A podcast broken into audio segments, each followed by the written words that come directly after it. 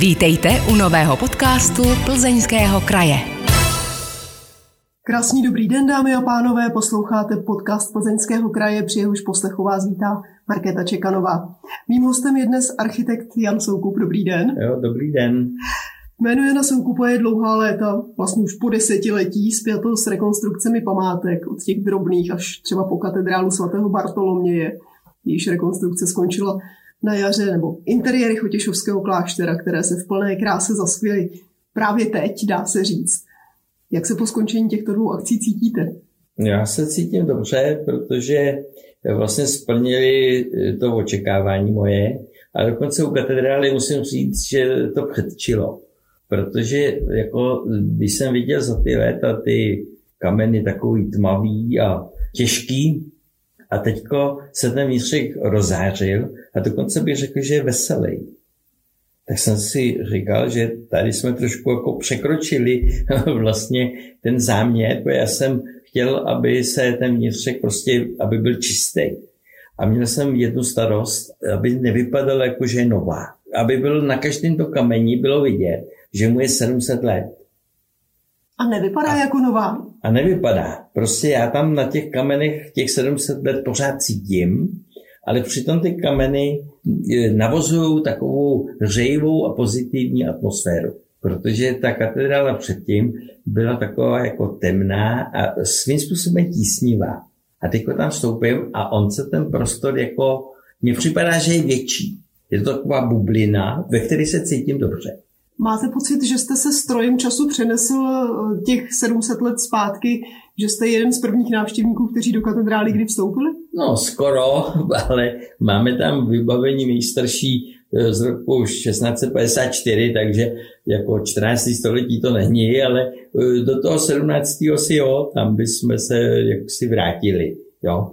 I když nevím, jak to tenkrát vypadalo, docela bych si to přál, rád bych se nějak přenesl v čase zpátky, jak vůbec obecně Plzeň, jak si vypadala. Takže eh, bych to rád viděl, ale je mi souzeno žít v té době, takže to je v pořádku. Je pravda, že katedrála za dobu své existence několikrát vyhořela, prodělala několik přestaveb, úprav a tak dále, takže to opravdu není to, co se postavilo před těmi sedmisty lety, ale řekněme 100 let zpátky, 200 let zpátky vypadala přesně takhle, jak vypadá dneska? No, tak na začátku století 20. tak uh, asi je to totéž, jo. Ale už tehdy eh, bylo vlastně uh, město jako hodně průmyslový a uh, už si myslím, že se tenkrát se hodně špinila ta katedrála. Všechen ten takový ten masnej, masná špína tam přicházela. No a ten vnitřek teda se podařilo vyčistit. Eh, samozřejmě jsme zvažovali několik metod, že jo, chemii a vodu a tlakovou vodu a nakonec jsme teda skončili u vysavače a eh, katáčku a štětečku a celý ten vnitřek se takhle vyčistil. A eh, když se to napočítalo se všema těma zákrutama, tak je to v podstatě skoro 5000 čtverečních metrů. Takže když se mi lidi ptají, co jste tam ty tři roky dělali, čistili, protože my vlastně proti těm našim předkům umíme rychlejš postavit jedno lišení. Ale všechno ostatní prostě děláme těma metodama jako kdysi, prostě štětečky, barvičky, kartáčky a to prostě trvá. Posloucháte podcast Plzeňského kraje. Kromě toho, jak teď tady ta umytá, vyčištěná katedrála vypadá, Jaké další překvapení tam na vás čekalo? Vzhledem k tomu, že to dělal teda tu rekonstrukci mezi rokama 1879 až 83 eh, Josef Mokr a potom Kamil Hilbert mezi rokem 14 a 19, je dost proskoumaná. Všechno skoro o ní víme. Takže těch překvapení tam nebylo moc. Byly tam v podstatě tři překvapení, o kterých jsme netušili. Prvně jsme narazili na znak města Plzně, kde z podlahy nebylo vidět nic, ale ve prostředku toho znaku stojí ve zbroji král Václav II., který má na přilbě takzvaný orlí křídla, což byla jako fišácká zbroj, v té se nedalo bojovat. No a tam jsme zjistili, že tam stojí zrzavý žid v chasickém klobouku místo toho. Tak to bylo velké překvapení a myslím si, že to má souvislost s tím, když jsem dělal monografii o katedrále, tak v archivu bylo několik dopisů od různých výtvarníků z té rekonstrukce těch 80. letech 19. století, kde si stěžovali na špatnou platební morálku města Plzně. A myslím si, že to byla pomsta, nekorektní teda samozřejmě, ale nicméně jako zábavná. To bylo jedno překvapení, to jsme vydechávali dost těžce. Co jste s tím znakem udělali? No, nechali jsme to samozřejmě. Já jsem byl přesvědčen, že pod tím je normální slušný král, jo, ale to se nepovedlo jako dokázat, protože pod tím opravdu nebylo nic. Druhý překvapení bylo, když jsme jako spevňovali kůr, tak jsme tam našli renesanční malby pod podlahou. Tak asi 1580 a ty nám ukázali vlastně, jak asi ten kostel byl vyzdobený v té době toho 16. století, čili v době jako absolutní špičky historický, kdy to město bylo nesmírně bohatý. To patřilo k nějakým dvěma, třema nejbohatším městům jako v Českém království. No a třetí překvapení bylo to, že když jsme postavili lešení eh, v presbytáři a vylezli na něj, tak jsme zjistili, že jsou tam střely. Já jsem si v první chvíli myslel, že to bylo z toho 6. května 45, kdy Němci začali střílet z na Američany na náměstí a oni odpovídali a nějaká ta střela zbloudila. Jenomže oni byli z opačné strany, oni byli jako zevnitř, jako od západu. A e, tak jsem se ptal historiků, ti ne, opravdu nevěděli. Už mi řečeno, nikdo nic nevěděl. A jsem to řekl před svým bratrem Emilem a ten říkal, no ráno 6. května, než přijeli američani, byla ráno mše, 7 hodin a Němci začali vyhánět lidi z kostela a oni nechtěli, tak jim vystřelili prostě nad hlavy. No a když na ně začala padat vomítka, tak utekli. Jo. Ale nicméně mám ještě čtvrtou, čtvrté překvapení. Když jsme byli na tom lešení v tom presbytáři, tak jsem se dostal na úrovně těch hořičků těch oken, které tam uh, jsou, že jo, je tam ta kružba a teď ho koukám a říkám, vidíte to, co já? V té vitráži je Kačer Donald. No všichni to koukli říkají, no jo, to je Kačer Donald. Jo. No tak rok mi to vrtal hlavou, říkal jsem si, no ty máš asi nějaký, prostě nějakou příliš velkou obrazotvornost. Furt jsem to studoval a teď jsem zjistil, že on ten kačer Donald je ještě jaksi trošku jako upraven. Oni mu ze zobáku vyrůstají jako rostliny. A ve 14. století to bylo zobrazení takzvaných zelených mužů, kterým vyrůstají jako stvoly z, ne ze zobáku, ale z úst a vytvářejí jim vlasy, jako listy, jako vlasy. A do dneska se jako historici umění nemůžou shodnout na to, co to vlastně mělo znamenat. Takže momentální teorie je ta, že to bylo jako nespoutaná příroda, která stojí v, jaksi v protikladu k tomu božímu řádu, který jako ten kostel představuje. A v tom kostele jich máme osm těch zelených mužů. A ještě ke všemu, oni jsou tři druhy těch zelených mužů a nebudu už se šířit.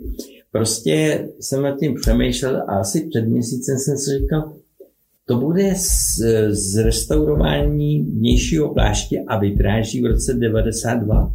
1992 se to dělalo. Tak jsem zavolal do té firmy, ten pan Jiříčka, který byl jako nositelem tak ten zemřel krátce poté, co restauroval vitráže ve Velké synagoze.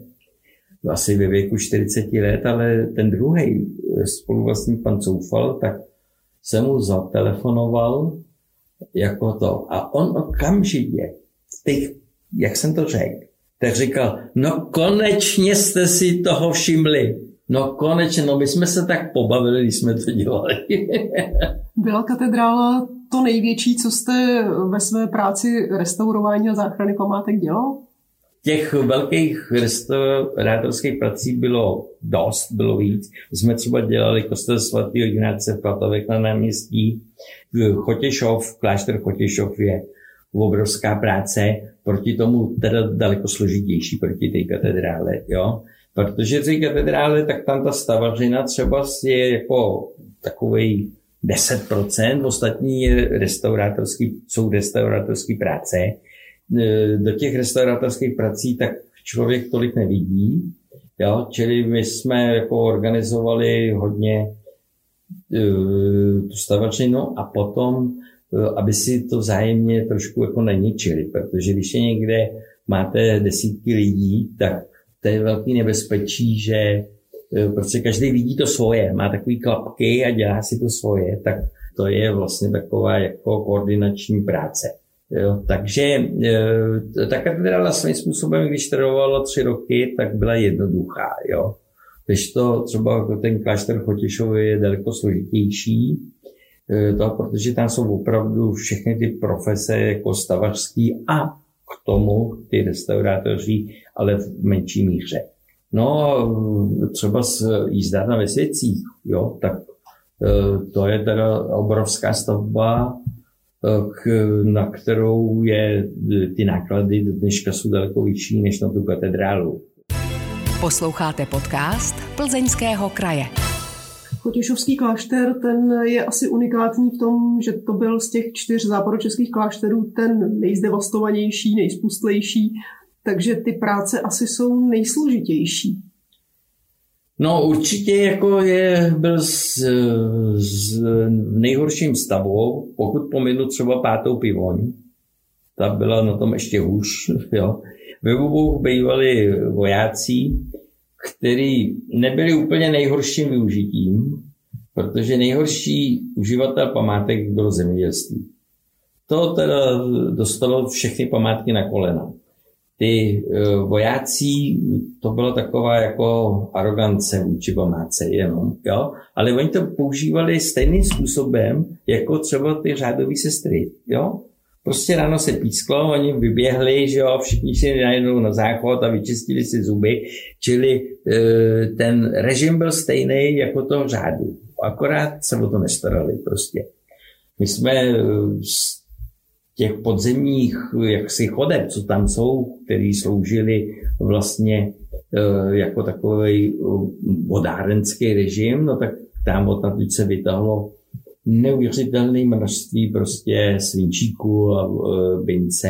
No, Dostali se tam ke slovu i archeologové, kteří mají zájem o 20. století, protože pro ně by to byla přeci zajímavá kronika toho, co se tam odehrávalo v tom 20. století, najmě v jeho druhé polovině. No, archeologové, archeologi jsme tam pozvali, protože jsme hledali, kde tam byl ten kostel, který byl zbořený v roce 1837, takže to, ale nebylo to úspěšný. Nenašli jsme ho a potom je tam zveme, když kopáme nějaký ty sítě, tak uh, tam u toho jsou. Jo. Co tady jste teď v tom Chotěšově dělali? Co všechno díky vám zkrásnělo, bylo zachráněno? Celkově od uh, roku 93, co tam funguje, ten spolek, to občanské združení, který se v různých dobách různě jmenovalo, tak eh, bylo vynaloženo zhruba 150 milionů korun, což je zdánlivě hodně, ale nicméně nutno říct, že to je zhruba tak 10% toho, co je zapotřebí. Na reál je prostě velký. A e, samotný ten konvent tak potřebuje nějakou půl miliardu až takových 600 milionů. Takže my jsme tam eh, eh, spravili zhruba 80% krovů a střech za tu dobu. A teďko jsme se pustili do západního křídla, kde je eh, muzeum, moderní muzeum, kde jsme udělali zázemí pro účinkující při koncertech a tak dále, i pro samozřejmě pro návštěvníky, a e, třetí jaksi aktivita, kterou považuji za hodně důležitou, tak jsme tam založili jakési lapidárium, soch, který už nemůžou zůstat venku, aby byly pod vlivem povětrnosti. Jo? E, ten pískovec tady na Plzeňsku je nekvalitní. A samozřejmě po těch dvou, třech letech, co ty sochy většinou barokní mají za sebou, tak už prostě ten jejich povrch je absolutně rozrušený. Takže my tam začínáme vytvářet prostě jako si expoziční lapidárium, kde ty sochy se očistí, spevní a postaví se tam a e, já si myslím, že během nějakých 10-15 let vlastně tam bude takový ve zkratce vývoj prostě barokních soch nebo barokního umění na originálech e, těch soch. Vy jste říkal, že ta katedrála vlastně už neměla, jaké tajemství by vyjevila téměř, že se o ní všechno vědělo. Co naopak ten Chotěšov? Prozradil něco ze své minulosti? Čekalo tam na vás nějaké překvapení? Co jste se tam dozvěděli? Musím říct, že e, jak jsem se zmínil o tom podzemí, tak to je na tak vysoké úrovni, je na vyšší úrovni než plasy, které jsou tím známý, tím podzemím. Jo? A to z jednoduchého důvodu, protože e, to máme v obrovském spádu terénním. Tam je velký rozdíl prostě výškový. Takže to podzemí e, vlastně se to vyrovnávalo takzvanými spadištěmi, které jsou až 10 metrů vysoký a jsou to krásně postavený z velikých kvádrů, jako v Bartoloměj. Jsou to krásné chodby a e, sloužily té hygieně, protože jsou tam veliký, jak si, jak to nazvat, žumba není takový správný slovo, prostě jakýsi jímky, které jsou až 12 metrů vysoký, kam se schromažďoval ten odpad a určitým režimem se ty proplachovaly a ty chodby jsou tak dělané, že v té jímce se ta voda jako rozprostřela a teď, když vstoupila do těch chodeb, tak jí to zúžilo, zrychlilo tu vodu a otočilo jí to. No, je to technické dílo na opravdu hodně vysoké úrovni, je zhruba z roku 1730, 34, 1740 a uh, on to zřejmě stavěl Ondřej Kondel, který v Plasích byl výkonný stavitel Santinimu. A on ty zkušenosti, které získal tam v Plasích, tak vlastně přivedl a zvýšil je na opravdu skutečně technický dílo nejvyšší úrovně. My tam pouštíme lidi v té spodnější části. Je to prostě pro ten konvent je to nesmírně důležitý, protože se tam zlepšily ty podzemní eh, podmínky a ta voda, eh, že odchází. My jsme tam právě v tom západním křídle jsme na jednom úseku, tak se nám začaly rozvírat klemby, protože ta voda začala tlačit na vlastně zdivo to spodní, to nadzákladový a to zdivo normálně začalo jako jít dovnitř do té stavby a nahoře se to rozvíralo. Takže to byla jako havárie, jako hrom a tu jsme teď spravili právě díky tomu, že jsme při tom taky dali do provozu pořádně ten odvodňovací systém. Posloucháte podcast Plzeňského kraje. Hostem podcastu Plzeňského kraje je dnes architekt Jan Soukup, jehož ateliér je podepsán pod rekonstrukcema mnoha a mnoha památek v Plzeňském kraji a nejen tady. Další stavby, které teď procházejí vašima rukama nebo rukama vašeho ateliéru, dáli se to tak říci, je Velká synagoga v Plzni nebo Mariánská týdnice. Co tyhle dvě práce pro vás znamenají a co tady jste našli zajímavého? No, eh, když začnu tou synagogou, tak tu jsme dělali v letech 94-95 jako projekty a 96 se ta synagoga obnovovala. Město Plzeň věnovalo tenkrát půlku nákladů s tím, že židé z New Yorku slíbili druhou půlku. Jo? A k tomu nedošlo, bohužel. Ale přijeli zaspívat. Nádherně přijel eh, rabín, který nádherně zpíval. Ale bohužel ta druhá půlka se nedala dokončit. Takže ta se dokončí teďko. Ale zase na druhou stranu to mělo to, že eh, vlastně za těch 25 let se ta synagoga užívala a zjistilo se, co je zapotřebí. Takže třeba tam bude navíc jako zajížděcí a vyjížděcí jeviště. No, zároveň teda samozřejmě ozvučení. Ono se o nich říká, že má dobrou akustiku, ale není to pravda. Prostě má špatnou akustiku. Jo, takže musíme tu ty věci prostě tam vylepčit. No a zároveň uh, už začaly padat ty malby ze zhora sklené, takže uh, se, všechno se restaurovalo. Ale druhá půlka toho je to, že se rekonstruuje i Ravínský dům, který skoro nikdo nezná, protože je zastrčený vzadu, není na ní vodníkat vidět, že? No a ten Ravínský dům prostě bude sloužit jako takové, jako dá se říct svým způsobem kulturní centrum, bude tam jako menší sál, jo, a e, bude tam i jaká expozice prostě o té synagoze. Měla ještě synagoga nějaká tajemství, která vydala, nebo ta největší tajemství ne, vydala ty... před těmi 25 lety? V zásadě před těmi 25 rokama já rád vzpomínám na e, takový detail. E, když přišli Němci v 39. roce, tak z té synagogy uřízli ty Davidovo hvězdy na věži. No a ty zmizely prostě, nikdo o nich nevěděl. A když jsme tam přišli v tom roce 94, tak najednou koukali spod hromady uhlí. Tak najednou taková špička, jako halité, všimněte si mě, jo. Neví se prostě, kdo je tam dál, neví se, kde byli celou tu dobu. A najednou jako vylezli spod té hromady uhlí. Tak jsme je jako si restaurovali a zase nahoru dali. Tak to bylo takový, jako, to bylo pěkný, pěkný pro nás překvapení, Eh, jak eh, ty důležité věci, jak třeba přežijou ve skrytu a ve vhodný okamžik se objeví. To je krásný, prostě podle mě názoru. No a eh, Mariánská dejnice, Mariánská dejnice, to je zvláštní případ, samozřejmě. Památkáři, takový ty opravdu jako hodně ortodoxní, tak nejsou z ní nadšení. Ale já si myslím, že to je velký nepochopení věci.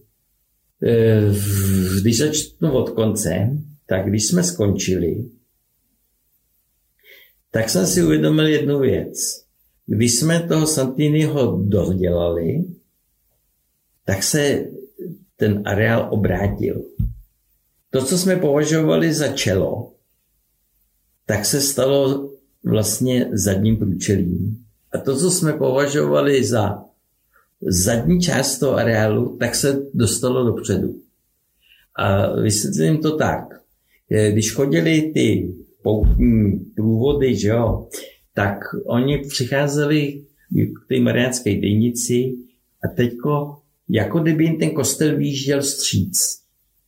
Jo, oni přicházeli do kostela. A ty ambity, se, jsou, mně připadají jako normálně otevřená náruč.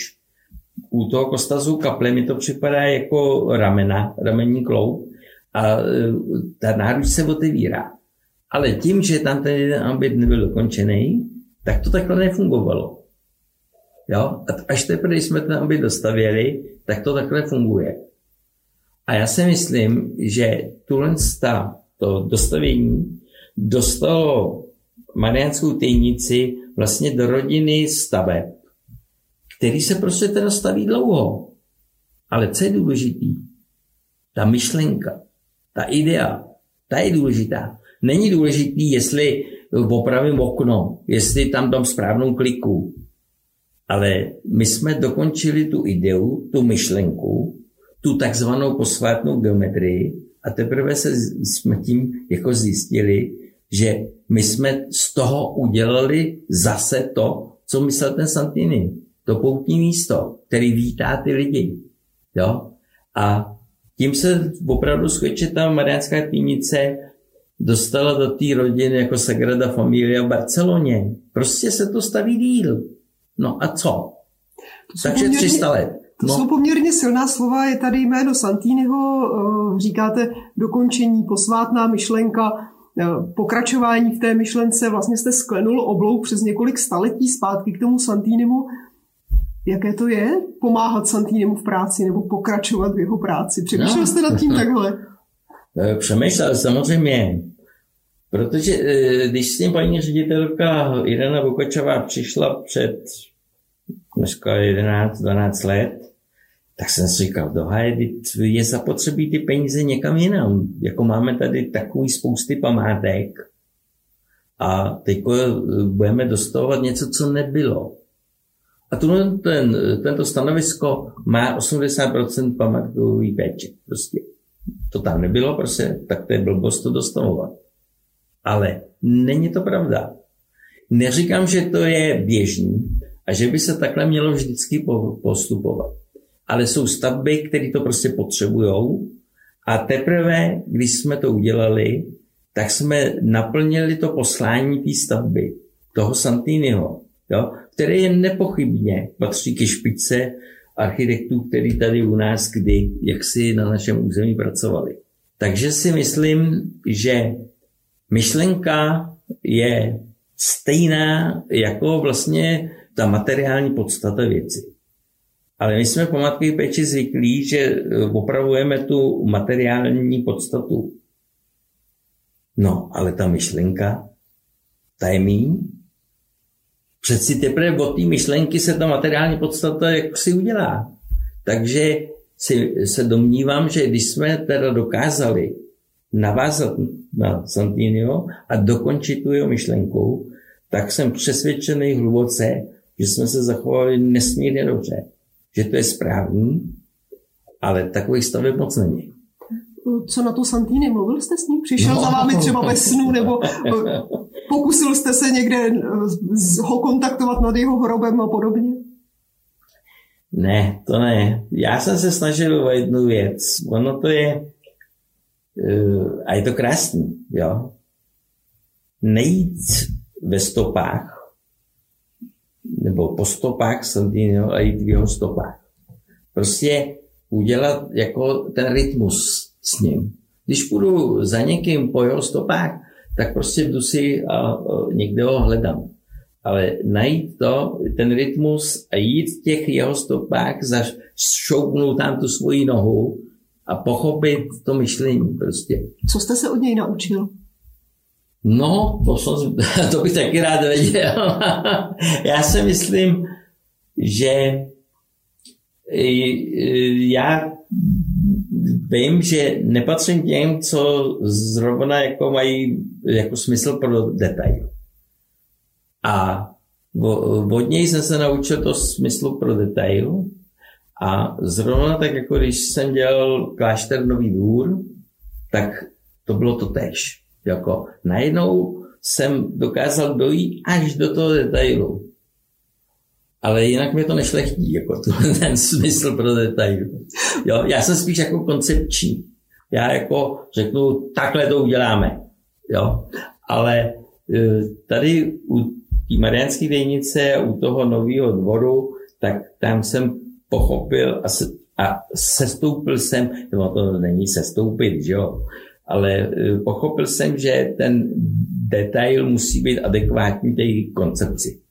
Je důležité pro architekta, který dostavuje e, starý historický klášterní areál, rekonstruuje ho, anebo staví úplně nový, být věřící? No, e, takhle. Zkušenost ze světa ukazuje, že ne. Třeba Corbusier dělal taky, že jo, kapli Brončámp, ne, poutní kostel, takže ne, ale musí být, musí cítit duchovno, prostě musí cítit to, co člověka dělá člověkem. A to není jitrnice s jelitem, prostě. To je jeho chápání toho, co nás přesahuje. A nás přesahuje, prostě je tu něco jako nad náma. A můžeme tomu říkat, jak chceme. Jo? Ale musí mít ten duchovní vhled. Že člověk sám není úplně ten pupík světa, že jsou tady prostě eh, vztahy a síly, které ho přesahují.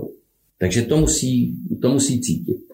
Hostem podcastu Plzeňského kraje je dnes architekt Jan Soukup. Doteď jsme si povídali o historických památkách, o rekonstrukcích, dostavbách, přestavbách. Přenesme se teď do současnosti. Jaká je podle vás současná česká architektura? Co nás přežije? Co za 300 let tady nějaký váš pokračovatel bude zachraňovat jako cenou památku?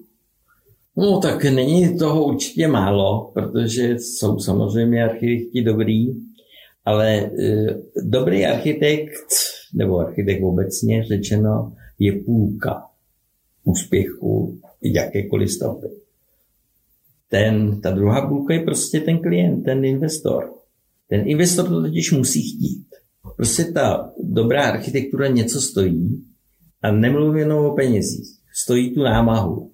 Stojí to, že ten e, architekt musí mít čas na to, aby to tak trošku jako vyseděl. A když mu to ten investor neumožní, no tak to není. Jo?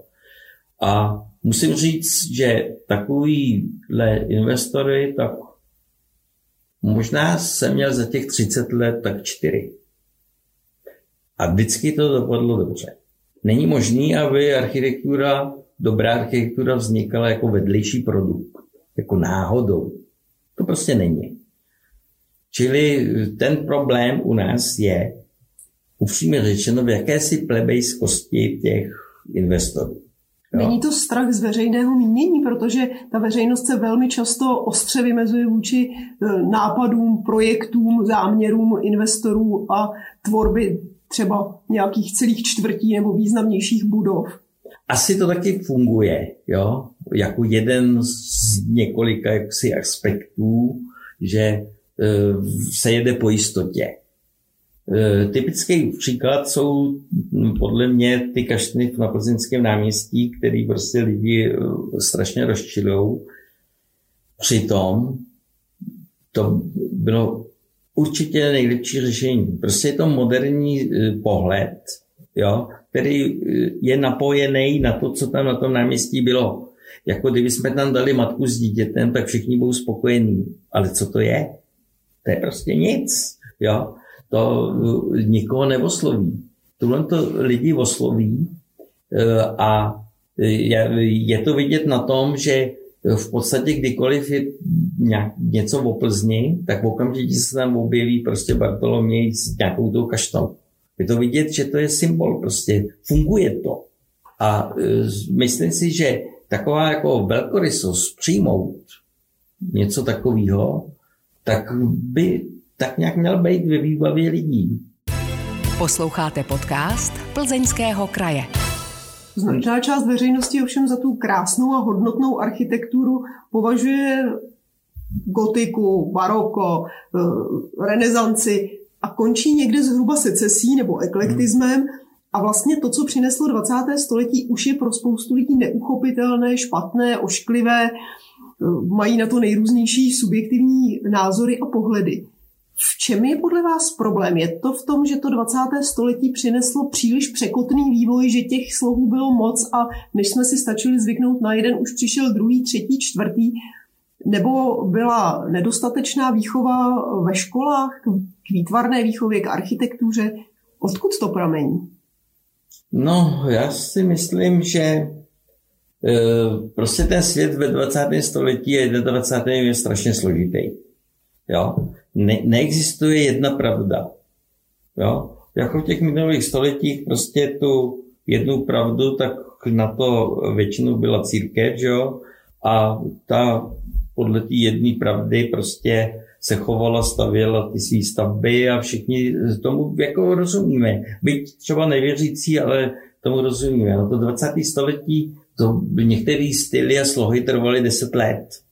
To je strašný komfort prostě na mentalitu člověka. No, takže si myslím, že tomu samozřejmě špatně rozumí a e, ta výchova ve školách je v tomto směru doslova bídná. To jako nutno říct.